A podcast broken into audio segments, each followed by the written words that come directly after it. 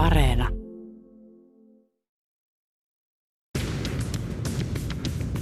Politiikka Radio. Sotaa ei käydä pelkästään panssarivaunun ja hävittäjin. Ukrainan sota on käyty myös kybertasolla. Mitä se tarkoittaa, siitä puhumme tänään. Tämä on Politiikka Radio ja minä olen Linda Pelkonen. Politiikka Radio. Tervetuloa Politiikka Radioon kyberturvallisuusjohtaja Rauli Paananen liikenne- ja viestintäministeriöstä. Kiitoksia ja hyvää päivää. Ja tervetuloa Politiikka Radioon kyberturvallisuusasiantuntija Jarkko Kinnunen Enfo Oystä. Kiitoksia, hyvää päivää. Ja Politiikka Radioon tervetulleeksi toivotan myös äh, kyberturvallisuuden työelämäprofessori Jarno Limnellin. Kiitos kutsusta.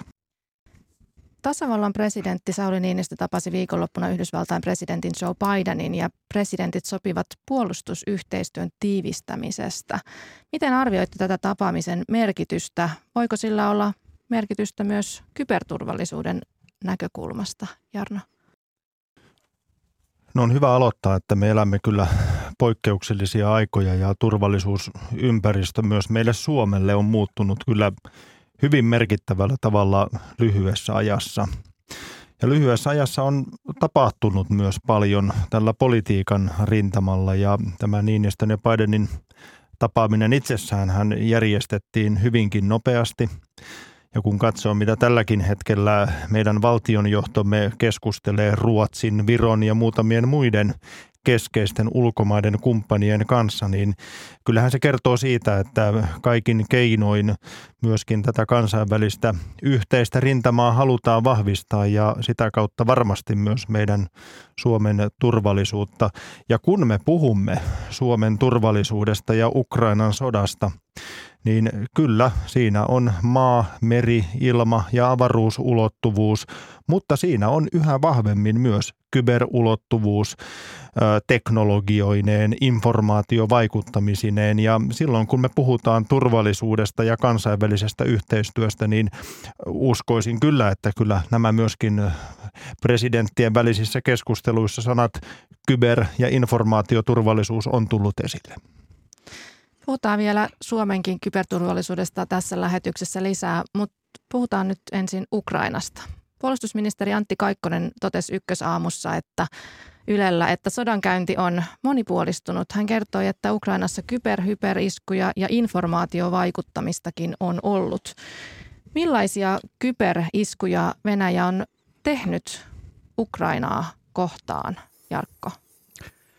No ehkä jos miettii tätä Venäjän tekemiä hyökkäyksiä, niin ehkä ne tuossa mediassa ne on näyttäytynyt ehkä pikkusen niin kuin pienempää roolia – jos miettii, että tässä niin kuin hyökkäyksen alettua, niin sen jälkeen, mitä iskuja sinne on tehty, niin kyllähän se kineettinen iskut on niin kuin näyttänyt siinä niin kuin valtaosaa, että ehkä ne kyberhyökkäykset, mitä on tehty, niin ne on ennen tätä niin kuin rajan yli tuloa jo tehty paljon, paljon erilaisia iskuja ja ö, kriittiseen infrastruktuuriin, muun muassa niin kuin energiaan ja muuhun. Ja esimerkiksi on niin kuin vuosia tehty, että esimerkiksi 2017 Notpet ja tämmöinen ransomware haitta mikä on kirist, tai niin kuin kryptanut tietoja ja, ja niin kuin aiheuttanut sitä kautta sitten niin kuin valtavia, valtavia niin kuin iskuja Ukrainalle ja myös levinnyt niin kuin muuallekin siitä, että kyllä näitä iskuja on nähty jo ennen tätä niin kuin varsinaista sodankäyntiä.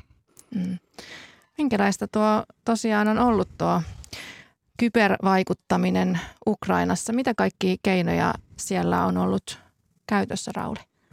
No tota, tuohon liittyen, mitä Jarkko sanoi tuossa äsken, niin itse asiassa Ukrainaan on kohtunut, kohdistunut viimeisen kymmenen vuoden aikana merkittävä määrä erilaisia iskuja. Että just kriittistä infrastruktuuria vastaan on, on ollut palveluestohyökkäyksiä, on ollut vakoilua, urkintaa, erilaisia haittaohjelmia. Ja mikä on hyvä niin kun tässä huomioida, että niin ilmiöinä nämä on kaikki nähty, koettu ja torjuttu myös Suomessa – Eli kaikki tämmöiset haittaohjelmat, nehän kehittyy koko ajan, eli sen takia mä puhun tässä niin kuin ilmiöistä tällä tasolla. Ja ennen tässä sitten, äh, ennen kuin tämä todella tämä äh, sodan kineettinen vaihekin alkoi, niin ne, ne oli käytännössä sitä palveluistohyökkäystä ja haittaohjelmaa. Et sinänsä ilmiönä ei mitään mm. uutta mitään sanoa niin yksisarvista siellä ei vielä, vielä ehkä niin sanotusti ole nähty, että semmoista niin kuin hyvin perinteistä hyökkäystä puolin ja toisin. Että mm. Kyllähän sitten jos miettii, mitä täältä niin Ukrainan puolelta on tullut sitten niin Venäjän puolelle, niin siellä on just tämmöisiä niin palveluestohyökkäyksillä on lamautettu siellä Venäjän verkkosivustoja, vuodettu tietoja sieltä, sieltä tuota sivustoilta sitten julkisesti saataville ja ja sitten erinäisiä tämmöisiä niin kuin mediakanavia on, esimerkiksi tämä Anonymous hakkeriryhmä on ilmoittanut, että he ovat niin kuin kompromisoinut ja sitten soitto, äh, näyttävät niin kuin reaaliaikaista tilannekuvaa sieltä Ukrainasta sitten niin kuin normaalille Venäjän kansalle sitten, sitten käyttäen näitä, näitä niin kuin media, mediatahoja. Niin tosiaan tästä uutisoitiin Suomessakin, että nyt ainakin sunnuntaina tämä Anonymous-nimimerkin takana oleva ha- hakkeriryhmä on, on siis Venäjällä, jo, jossa ei ole välttämättä ollut ihan ajantasaista tietoa tästä Ukrainan sodasta. Päinvastoin siellä on ollut aika paljon propagandaa esitetty, sotapropagandaa, jolla on tietysti oikeutettu tätä sotaa Ukrainassa, niin ää, nyt sitten hakkerit onnistunut ilmeisesti näyttämään jonkun verran tätä sodan todellista kuvaa. Mikä merkitys tällä tämmöisellä oikein on, Jarno? No sodan sumua se kaikkinensa kyllä lisää ja voi sanoa, että tietyssä määrin sotaa voi lähes jokainen käydä tässä tapauksessa, jos kykyä on, niin vaikka sieltä omalta kotisohvalta. Ja nyt täytyy muistaa, että kun puhumme anonymouksesta, niin käytännössä niin kuka tahansa meistä voi siihen kuulua. Sillä ei ole johtajaa, se ei ole joku tietty organisaatio, enemmänkin toimii jonkun aatteen puolesta, mikä se sitten onkin. Ja tässä tapauksessa ainakin useimmiten niin haluavat tuottaa erilaista ongelmaa, erilaista kiusantekoa digitaalisessa maailmassa Venäjälle, kuten esimerkiksi nyt näkyy internetissä kuvia siitä, että ovat hakkeroituneet sähköautojen latauspisteisiin, missä sitten haukutaan Venäjän presidenttiä, tai ovat hakkeroituneet Venäjän pääuutislähetyksiin ja siellä vaihtaneet sitten ukrainamielistä sisältöä, eli tällainen psykologinen vaikutus on tullut. Ja nyt on ollut aika villejäkin huhuja siitä, että jopa niin kuin Venäjän satelliitteja olisivat lamauttaneet, mutta tässä sodan sumussa on aina hyvä korostaa, että erilaista tietoa tarkoituksella väärää ja vahingossa väärää. Eli disinformaatiota ja misinformaatiota on liikkeellä hyvinkin paljon ja kannattaa kyllä kaikkiin tietoon sopivalla kriittisyydellä myöskin meillä Suomessa näissäkin asioissa suhtautua. Niin, myöskin suomalaisia hakkereita on osallistunut tähän – tilanteeseen. Siis tosiaan tilannehan on siis se, että Ukrainan tueksi on ilmoittautunut useitakin hakkeriryhmiä. Tämä Anonymous nimimerkki hakkeriryhmä ei ole mitenkään ainoa, vaan niitä on useita ja, ja myös Suomessa hakkerit on ilmoittanut, että on tähän osallistunut. Mitä te ajattelette siitä? Niin siis pitää muistaa se, että hakkerointi on rikollista toimintaa. Että niin vaikka tarkoitusperä voisi olla hyvä siinä kokonaisuudessa, mutta niin hakkerointi on joka tapauksessa, niin jos se täyttää niin kuin rikoksen tunnusmerkistön, niin silloinhan se on rikollista toimintaa. Et se pitää muistaa tässä kokonaisuudessa tai ottaa niin kuin huomioon ja se, että jos siellä on suomalaisia mukana, niin ne suomalaiset voivat sitten olla taas toiminnan kohde sitten toiseen suuntaan. Että se on tässä aina hyvä muistaa. Niin, mutta et, et onko suomalainen siis, joka auttaa tämmöisiä hakkereita Venäjää vastaan tai haluaa osallistua Ukrainan puolesta tämmöiseen toimintaan, niin syyllistyykö silloin rikokseen? Siis käytännössä, jos te tota niin, aiheuttaa riittävää vahinkoa, niin varmasti näin. Mutta onhan tämä, täytyy sanoa, melkoisen poikkeuksellista lukea tässä viimeisen viikon aikana, että esimerkiksi ukrainalainen digiministeri kehottaa maailman hakkereita liittymään yhteiseen rintamaan Venäjää vastaan antaa siis jopa 31 kohdan kohdelistan, mitä tulisi hakkeroitua, missä ikinä sitten päin maailmaa hakkerit olettekin. Ja tuossa myöskin ihan virallisesti Twitter-tililtä huomasin, että Ukrainan, Ukrainan viranomaiset pyytävät kertomaan ää, tällaisia erilaisia olemassa olevia haavoittuvuuksia, bukeja tai muita Venäjän mahdollisissa tietojärjestelmissä, joita voitaisiin sitten hakkeroitua tai jollakin muulla tavalla käyttää, käyttää sitten hyväksi. Eli tässä on kyllä, täytyy sanoa, että jos me ollaan totuttu sodankäynnissäkin siihen, varsinkin fyysisessä maailmassa, että on sotajoukot, jossa ovat tietyt rintamat ja tietyt toimintaulottuvuudet, niin tässä nyt digimaailmassa ollaan valjastamassa ikään kuin ketä tahansa, mistä päin maailmaa tahansa ja melkein niin kuin Rauli sanoi, tekemään mitä tahansa. Niin, niin. Että se on niinku hyvä just, tämä niinku oikeastaan ensimmäistä kertaa varmaan osoittaa sen, varsinkin tässä mittakaavassa, että niin verkko on globaali toimintaympäristö. Juuri näin, ja, juuri näin. ja pystytään tosiaan vaikuttamaan ihan mistä päin maailmaa tahansa, mihin kellon aikaan tahansa, niin se niinku eroaa aikaisemmista tilanteista niinku huomattavasti. Mm. Ja tästä täytyy nyt muistaa, että myöskin Venäjällä on samalla tavalla kannustettu ja kyllä siellä on muutamia ihan julkisestikin taas se sodan sumu muistaen, niin tällaisia isänmaallisia hakkeriryhmiä ovat kertoneet, että jos lähdette tällä tavalla toimimaan, niin me lähdetään myöskin sitten Ukrainaa ja muuta länsimaata toimimaan, että tässä nämä sodan rintamalinjat ovat kyllä hyvin laajat, kun puhutaan kybermaailmasta. Mm. Mutta ilmeisesti tässä nyt yritetään kuitenkin siis saada myös mahdollisesti Venäjän kansalaisia mukaan Venäjän vastaisiin toimiin, ymmärsinkö oikein? No nyt täytyy erityisesti kyllä, kun puhutaan Venäjästä, niin kun me puhumme tästä kybermaailmasta, niin Venäjälle se on ensisijaisesti informaatiotila. Eli mitä informaatiota näytetään, mihin kansalaisilla on pääsy, vaikka nyt sosiaalisessa mediassa, televisiossa, radiossa ja niin edespäin. Ja Venäjän valtionhallintohan jo pitkään on pyrkinyt nimenomaan siihen, että he kontrolloivat monin tavoin sitä, että mitä tietoa näytetään ja ei näytetä omille kansalaisilleen. Ja ainakin minulle vielä vahvistamattomien tietojen mukaisesti, niin Venäjä pyrkii nyt tällä hetkellä irloittamaan itsensä mahdollisimman paljon globaalista internetistä. Eli serverit ja domainit vastaavat, niin ovat ainoastaan Venäjällä. Ja minä näen tässä kyllä motiivina sen, että nyt halutaan pitää informaatiotila hallussa ja sellainen tunnetila ja tietous omalla kansalaisille, mikä on valtiojohdolle myönteistä. Mm.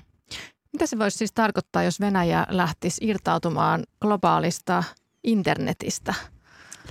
No tietysti, jos miettii niin ihan normaalia kansalaisia siellä Venäjällä, niin se, että he on sitten täysin riippuvaisia siitä, että minkälaisia palveluita siellä niin kuin sallitaan siellä niin sanotusti Venäjän internetissä, että siellä tämmöistä niin kuin vapaata informaatiota ei välttämättä ole ehkä tarjolla ihan sitten niin paljon jatkossa, kun, kun ehkä tähän mennessä on ollut kuitenkin sitten saatavilla niillä kansalaisilla, ketkä on osannut niin kuin hakea sitä tietoa ja, ja niin kuin käyttää sitä tietoa, että – kyllähän siellä on niin kuin hyviä tämmöisiä teknisiä mekanismeja sitten estää, että pääst, niin kuin mitä päästään ulkomaailmaan ja mitä päästään niin kuin ulkomaailmasta takaisin. Että kyllä se varmasti se niin kuin normaali venäläisen kansalaisen niin kuin se elämä hankaloituu siellä niin kuin informaation saannin kannalta niin kuin varmasti ja se, se propagandan niin kuin merkitys siellä sitten varmasti kasvaa.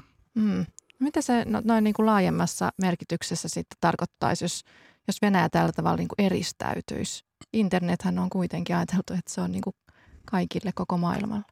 Niin, siis pitää muistaa tässä, että esimerkiksi nythän on jo merkittävä määrä niin kuin erilaisia pakotteita, mitä on kohdistettu Venäjään ja ää, tietyt pankit ovat edelleen mukana maksujärjestelmissä ää, sen tiedon mukaan ainakin, mitä olen itse lukenut, että just sen takia, että voidaan edelleen öljy- ja kaasulaskuja esimerkiksi maksaa. Mutta jos Venäjä eristäytyy kokonaan ulkomaailmasta, niin sen jälkeen tämäkin loppuu käytännössä – että kyvykkyyttähän siellä on rakennettu jo vuosien ajan ja muistaakseni viime vuonna testasivat nimenomaan, että mikä on se kyky irtautua globaalista internetistä. Ja kyllähän ne niin kuin käytännössä tarkoittaa sitten tässä kybertoimintaympäristössä myös sitä, että jos he eivät ole kiinni normaalissa internetissä, niin kybertoimenpiteitä myös Venäjän suuntaan on paljon vaikeampi sen jälkeen toteuttaa. Ja sitten on tämä informaatiovaikuttamiskokonaisuus, mistä tuossa jo oli aikaisemmin puhetta, että silloinhan ää, on tosi vaikeaa saada mitään tietoa Venäjän ulkopuolelta. Mm. No, tässä on nyt kuitenkin ollut siis erilaisia esimerkkejä nimenomaan tähän Ukrainan sotaan liittyen, että siis kuitenkin siellä on ollut esimerkiksi tällainen, tällaista toimintaa oikeastaan jo ennen tätä, tätä niin kuin laajamittaista sotaa on, on tehty sellaista, että ollaan niin kuin näihin, siis paikannettu vaikka ukrainalaisten GSM-puhelimia ja suunnattu tykistetulta niihin paikkoihin, jossa tiedetään niiden puhelinten perusteella, että on ihmisiä, sotilaita ja lähetetty propagandaa, valheellista tietoa niin kuin viesteinä näiden sotilaiden puhelimiin, tämän tyyppistä. Niin miten tällainen tapa toimia ö, muuttaa sodankäyntiä? Kertokaa ihmeessä muita vastaavia esimerkkejä, joita teidän tiedossa on tämmöisestä niin Ukrainassa tapahtuneesta sodankäynnistä. No täytyy muistaa se, että kun katsotaan tämän päivän maailmaa, niin tämä meidän fyysinen maailma toimii yhä enemmän tietojärjestelmien ja tietoliikenneyhteyksien varassa. Ja se, mitä on asiantuntijapiireissä, niin odotettiin, varsinkin kun tämän laajan hyökkäysvaiheen Venäjä käynnisti, että sieltä olisi tällainen digitaalinen tulivalmistelu tullut kriittiseen infrastruktuuriin Ukrainassa. Mutta sellaista ei ainakaan minun tietojen mukaan ole vielä nähty. En tiedä sitten, mistä se johtuu. Onko se se, että Venäjä edelleen haluaa olla käyttämättä näitä kykyjä tai sitten se ei ole onnistunut tai jotain muuta – mutta sitten tässä samanaikaisesti kyllä niin äh, tällä digitaalisella rintamalla, niin kyllä täällä melkoisesti erilaisia, jos näin voi sanoa, niin kuin innovaatioitakin syntyy, että Tuossa esimerkiksi ukrainalaisten naisten olen kuullut tällä hetkellä olevan aktiivisia Tinderissä ja houkuttelevan venäläisiä sotilaita sitten paljastamaan omia tietojaan ja sijaintejaan. Tai Anonymous on kannustanut siihen, että että pääsisi tämän venäläisen informaatiopuolustuksen muurien läpi, niin menee vaikka Google Mapsiin ja siellä sitten venäläisten ravintoloiden tai hotellien näille arvostelu kommenttikenttiin ja sinne sitten laittaa, että vapaa Ukraina ja mitä täällä oikeasti tapahtuu. Että kyllä ne keinotkin sitten tuntuvat olevan, ole, olevan monia, mitä tässä parhaillaan näkee. Tämä on kuitenkin, sano vaan. Niin, että kyllä esimerkiksi niin kuin, tämmöistä niin kuin Google Mapsin hyväksikäyttöä, esimerkiksi niin kuin GPS-tieto, että nähdään, että paljon joukkoja on jollakin alueella – niin sehän aiheuttaa liikenneruuhkia sinne Google Mapsiin sitten, niin sitten pystytään niin kuin indikoimaan, että missä, missä esimerkiksi riikkuu suuria joukkoja tiettynä aikoina, että kyllä, kyllä niitä niin kuin keinoja tällä hetkellä on käyttää sitä niin kuin teknologiaa ja informaatiota sitten niin kuin myös niin kuin sodan hyväksi aika hyvin, hyvin niin kuin tällä hetkellä puoli ja toisin. Mm. Ja sitten välillä jopa tuntuu, että tämä on semmoista voi olla vähän nyt huono sanoa tässä tilanteessa, mutta semmoista reality-tv-sotaa, mitä me koemme. Kun nyt täytyy muistaa, että ainakin pääosin, niin Ukrainassa viestintäverkot, internet toimii tälläkin hetkellä. Ja ihmisethän laittavat sieltä valtavasti kuvia, videoita, mm. erilaisia tunteita ja taas se lähdekritiikki muistaen, mutta ikään kuin näitä erilaisia vaikka sosiaalisen median kanavia seuraamalla, niin lainausmerkeissä lähes reaaliaikaisesti pystyy seuraamaan, että mitä kaikkea siellä tapahtuu. Ja siinä täytyy sitten nyt taas jälleen kerran muistuttaa siitä lähdekritiikistä, että minä uskon, että tällaisessa tai sosiaalisessa mediassa tämä informaatiovaikuttaminen, väärien ja valheellisten videoiden viestiminen ja muuta, niin se tulee tässä lähipäivinä, lähiviikkoina lisääntymään ja minä huomaan, että jopa meillä Suomessa niin ihmiset alkaa olla vähän väsyneitä, kun koko aika ovat kiinni näissä uutisissa, niin silloin myöskin se informaatiovaikuttaminen on tehokkaampaa. Millä tavalla? No sillä tavalla, että jos me aletaan olla niin kuin väsyneitä siihen uutisointiin ja sitten sieltä tulee jotain dramaattista tai muuta, joka ei välttämättä ole totta, niin se lähdekriittisyyden taso heikkenee. Mm. Niin kyllä semmoista psykologista sotaa koko ajan siellä niin kuin on, että kyllä. pyritään niin kuin vaikuttamaan erilaisille keinoilla niin kuin puoli ja toiset. Esimerkiksi Ukrainassa mä Kiovan ilmassa lentävä tähti, mikä siellä on ollut, niin on muutamia klippejä otettu ihan videopeleistä, mistä on näytetty, että kuinka hän siellä taistelee ja, ja menee, ja ne on sitten kuitenkin jälkeenpäin tulkittu, että ne on suoraan niin kuin videopelistä otettu, että kyllä sieltä niin kuin tämmöisiä kansaa niin kuin nostattavia niin kuin sankareita halutaan sieltä niin kuin nostaa ja sillä sitten varmasti myös niiden joukkojen tämmöistä niin kuin moraalia ja taistelumoraaliakin sitten nostaa niin kuin myös siellä Ukrainan puolella. Eli puhut nyt tästä Kiovan haamusta, joka on tiputtanut paljon eri kone, venäläisiä koneita ja kyllä. sitä nyt tuodaan esiin. Mielestäni tässä on semmoista tyypillistä sankaritarinaa. Kyllä. Ja toinen on kyllä täytyy sanoa,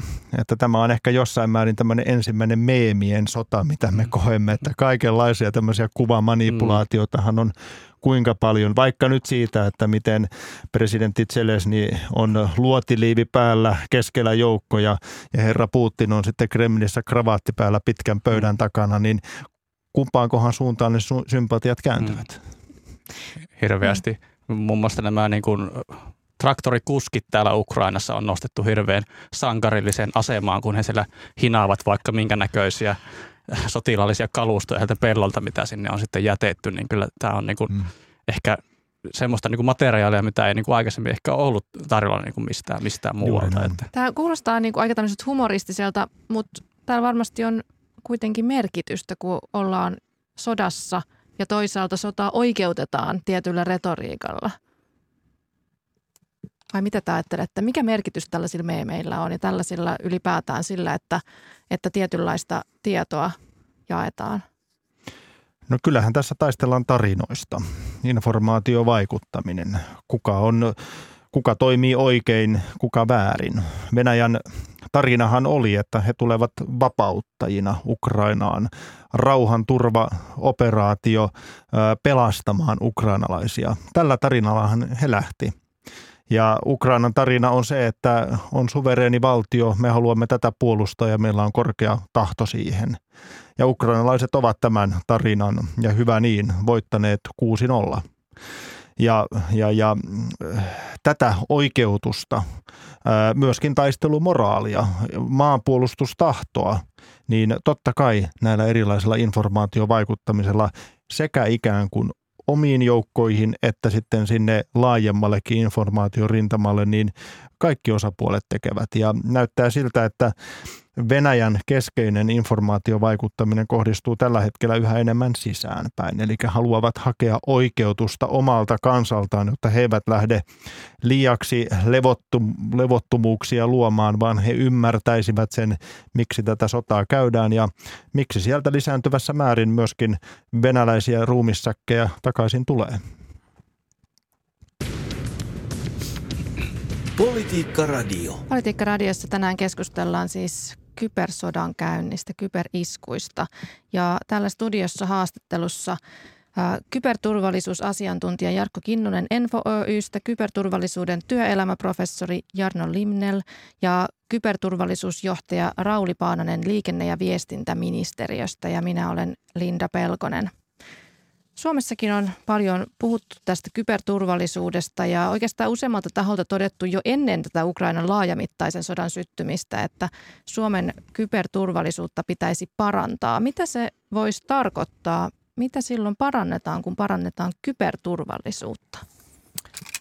Tota, pitää niin kuin ymmärtää, että mitä tämä kyberturvallisuus on käsitteenä. Eli silloinhan me suojataan niin kuin yhteiskuntaa käytännössä erilaisilla toimenpiteillä just tämmöistä kybervaikuttamista vastaan. Eli se on sitä varautumista ja se on sitä pitkäaikaista työtä. Eli ää, mitään taikatemppuja tähän asiaan ei ole, vaan se on oikeasti todella pitkäjänteistä. Mä otan esimerkin vaikka tuolta teleoperaattorimaailmasta Suomesta, niin meillä on käytännössä ollut jo sääntely 25 vuotta sitä varten, että meidän teleoperaattorit pitää meidän verkot puhtaina.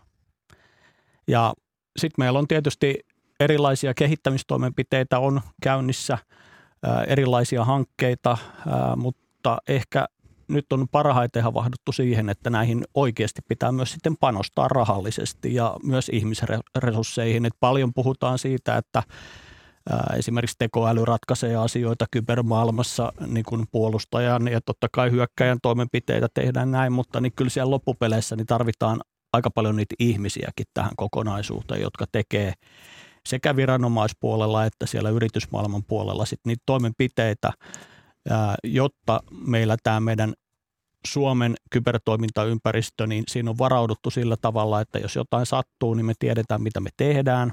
Ja sitten myös, että me pystytään eristämään käytännössä tämmöinen kybertoiminta. Ja ennen kaikkea, että prosessit on kunnossa siihen, että me palaudutaan mahdollisimman nopeasti, sit, jos jotain sattuu. Mm-hmm. Eli päästään siihen normaaliin toimintaan. Ja tämähän ei muuten onnistu, ellei tämä asia johdon agendalla puhutaan me sitten yrityksistä tai valtionhallinnosta. Niin, tosiaan Rauli, on varmaan vaikea tässä suorassa lähetyksessä nyt kertoa, että mitkä on ne Suomen kaikki heikkoudet ja heikot kohdat, mitä kyberturvallisuuteen tulee, mutta mut mitä, voitko mennä vähän enemmän siihen konkretiaan, että mitä Suomessa nyt pitäisi tehdä tämän kyberturvallisuuden parantamiseksi? No äh, meidän pitää saada synnytetty käytännössä suomalainen kyberturvallisuuden ekosysteemi, joka niin kuin perustuu siihen, että meillä on osaamista.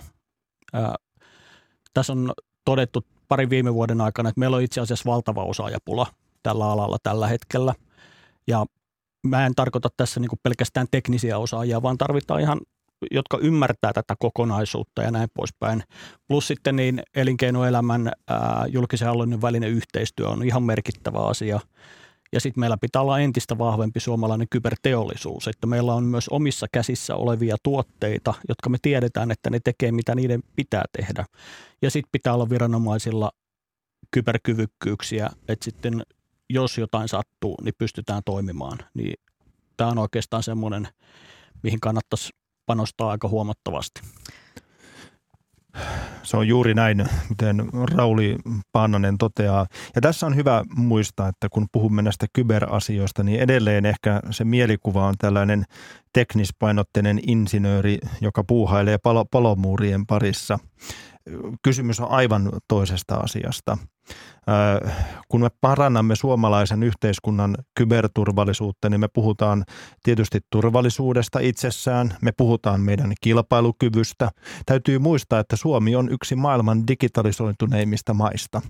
Ja silloin koko yhteiskunnan toimivuus on kiinni tästä digitaalisesta eli kyberympäristöstä.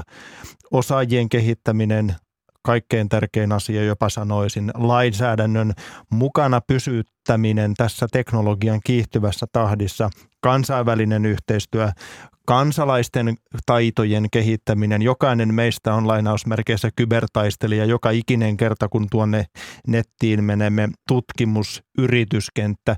Tämä on hyvin laaja kokonaisuus ja sanotaanko, että jos yhtään on tulevaisuuden uskoa ja sellaista, että luodaan Suomeen tulevaisuuden edellytyksiä, niin tähän meidän pitää panostaa. No niin, mitä kansalaiset voivat tehdä kyberturvallisuuden parantamiseksi? No kyllä varmaan sen niin kuin ihan oman tietotaidon niin kuin ylläpitäminen ja olla niin kuin valveilla näistä eri teemoista, mitä täällä niin kuin, no on kuitenkin tämmöisiä niin kuin kyberilmiöitä aina, mitä nähdään. Aina tulee haavoittuvuuksia, niihin tulee tiettyjä hyökkäysmenetelmiä. Sitten seuraavassa kuussa siellä onkin joku uusi, uusi kokonaisuus, että kyllä se vaatii semmoista niin kuin jatkuvaa opiskelua ja niin kuin ajantasan niin kuin hereillä oloa ja kyllä jos miettii niin kuin suomalaisia, suomalais Suomessa kuitenkin tämä maanpuolustus kiteytyy aika paljon niin kuin reserviläisiin sitten niin kuin tavallaan tiukan hetken tullen, niin myös se, että jos, teillä, jos niin kuin ihmisillä on tämmöisiä kyberosaamisia ja he ei vaikka ole käynyt varusmiespalvelusta tämmöisissä kyberjoukoissa, niin, niin olisiko sitä sitten hyvä, hyvä miettiä, että jatkossa voisi sitten tarjota sitä osaamista myös sitten niin kuin vähän eri paikkaan siellä puolustusvoimia, että kyllä siellä varmasti, varmasti on niin kuin semmoista tarvettakin siellä suunnassa, että tämmöisiä niin kuin aktiivisia kansalaisia siellä niin kuin kybertoiminnassa reserviläiskin puolellakin niin varmasti tarvitaan mm. lisää. Niin, sodankäynti ja maailma on muuttunut aika paljon. Vielä aiemmissa historian sodissa ei ole samalla tavalla jokaisen taskussa ollut kännykkää ja internettiä ja niin edelleen.